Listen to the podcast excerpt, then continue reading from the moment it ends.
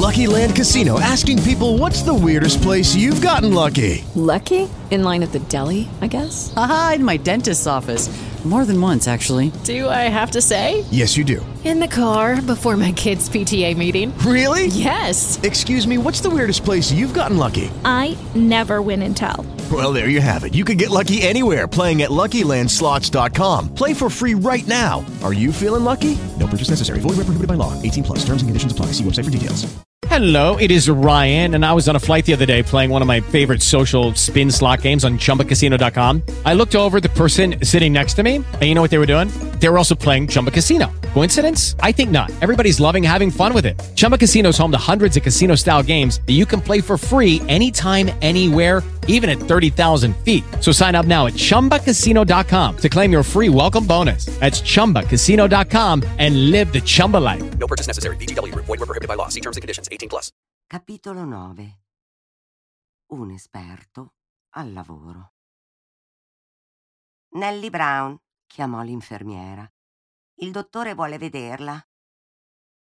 Una volta entrata nel suo studio, mi fu chiesto di accomodarmi di fronte alla scrivania del dottor Kenia. Come ti chiami? domandò senza neppure alzare lo sguardo. Nellie Brown, replicai. E dove abiti? seguitò, scrivendo le mie risposte su un grande libro. A Cuba. Oh, esclamò, come se improvvisamente avesse compreso. Poi, rivolto alla group. Ha letto niente sui giornali a proposito di questa ragazza? Sì, c'era un grosso articolo che la riguarda sull'edizione di domenica del Sun.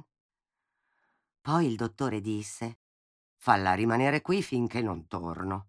Vado nel mio ufficio a rileggere la notizia. Ci lasciò ed io mi sentii sollevata di avere il mio cappello e lo scialle. Quando fece ritorno, disse che non era riuscito a trovare il giornale, ma raccontò all'infermiera tutta la storia del mio debutto, come se, al contrario, avesse letto l'articolo. Di che colore ha gli occhi? Chiese all'infermiera. La signora Grupp mi guardò e rispose grigi, sebbene mi avessero sempre detto marroni o color nocciola. E quanti anni hai? mi domandò, e mentre rispondevo ne ho compiuti diciannove lo scorso maggio, si rivolse di nuovo all'infermiera, chiedendo Quando è prevista la tua prossima uscita? Compresi che si riferiva al giorno libero della donna. Il prossimo sabato, affermò lei con una risata. E andrà in città? E questa volta scoppiarono a ridere entrambi, quando l'infermiera rispose affermativamente. Misurala. Mi fecero mettere sotto l'altimetro a colonna, abbassarono l'asticella e la posizionarono pesantemente sulla mia testa. Quanto segna? Oh, sai che non so leggere questo altimetro, rispose l'infermiera. Ah, certo che lo sai fare. Dai, guardalo e dimmi quanto è alta. Non lo so, ci sono dei numeri qui, ma io non so decifrarli. Fallo tu. Ridendo, il medico si alzò, avvicinandosi al metro per guardare lui stesso. Un metro e sessantacinque. Vedi? disse, prendendole la mano affinché toccasse le cifre che vi erano contrassegnate. Dal tono della sua voce compresi che l'infermiera non aveva ancora capito, ma il medico non parve preoccupato, anzi trovava un certo piacere nell'assecondarla. Poi mi fecero salire su una bilancia e l'infermiera ci girò intorno finché i due bilancieri non furono allineati. Quanto segna? Il dottore era tornato alla scrivania.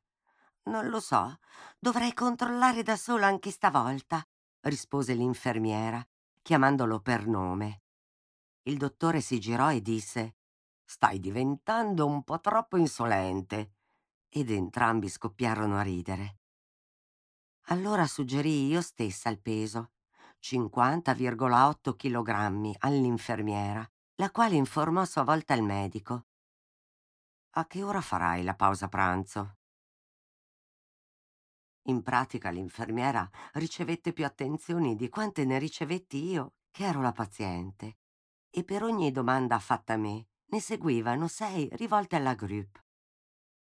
Infine, quando lo vidi trascrivere il mio destino sul suo libro, esclamai Non sono malata e non intendo rimanere qui. Nessuno ha il diritto di rinchiudermi in questo modo. Non si curò delle mie proteste e avendo completato le sue annotazioni, così come di parlare con l'infermiera, mi informò che per lui la visita era finita e fui ricondotta nel salone con le altre pazienti. Suoni il pianoforte? mi chiesero le altre pazienti. Sì, suono da quando ero una bambina, risposi. Subito insistettero affinché iniziassi a suonare qualcosa, facendomi sedere su uno sgabello posizionato davanti a un vecchio pianoforte. Quando provai a premere i tasti, vennero fuori dei suoni così disarmonici e slegati che mi fecero venire i brividi. Ah, terribile! esclamai rivolgendomi a un'infermiera, la signora McCarten, in piedi al mio fianco. Non ho mai posato le mani su un piano così scordato. Mm, mi dispiace, rispose lei con ironia. Ne ordineremo uno nuovo appositamente per te. Iniziai a suonare le variazioni di Casa Dolce Casa e il chiacchiericcio cessò di colpo. Mentre muovevo lentamente le dita irrigidite dal freddo lungo la tastiera, tutte le pazienti si misero in ascolto. Finì il brano a metà e rifiutai le richieste di ulteriori melodie.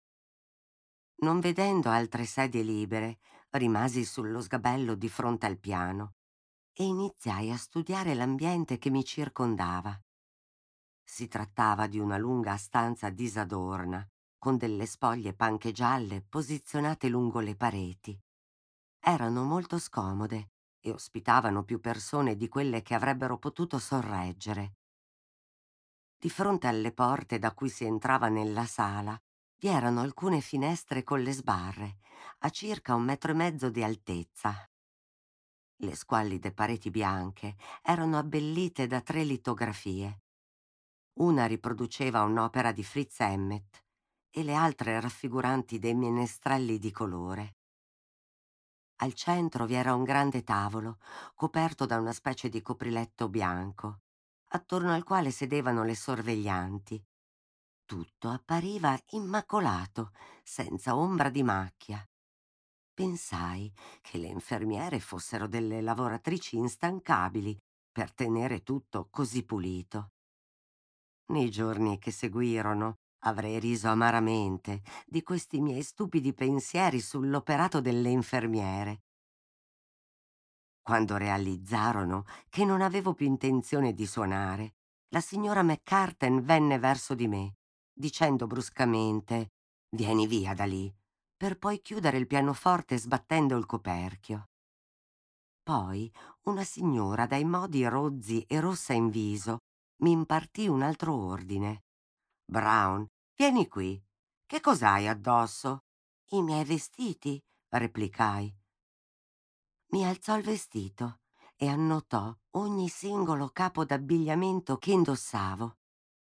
Un paio di scarpe, un paio di calze, un vestito, un cappello di paglia da marinaio e così via.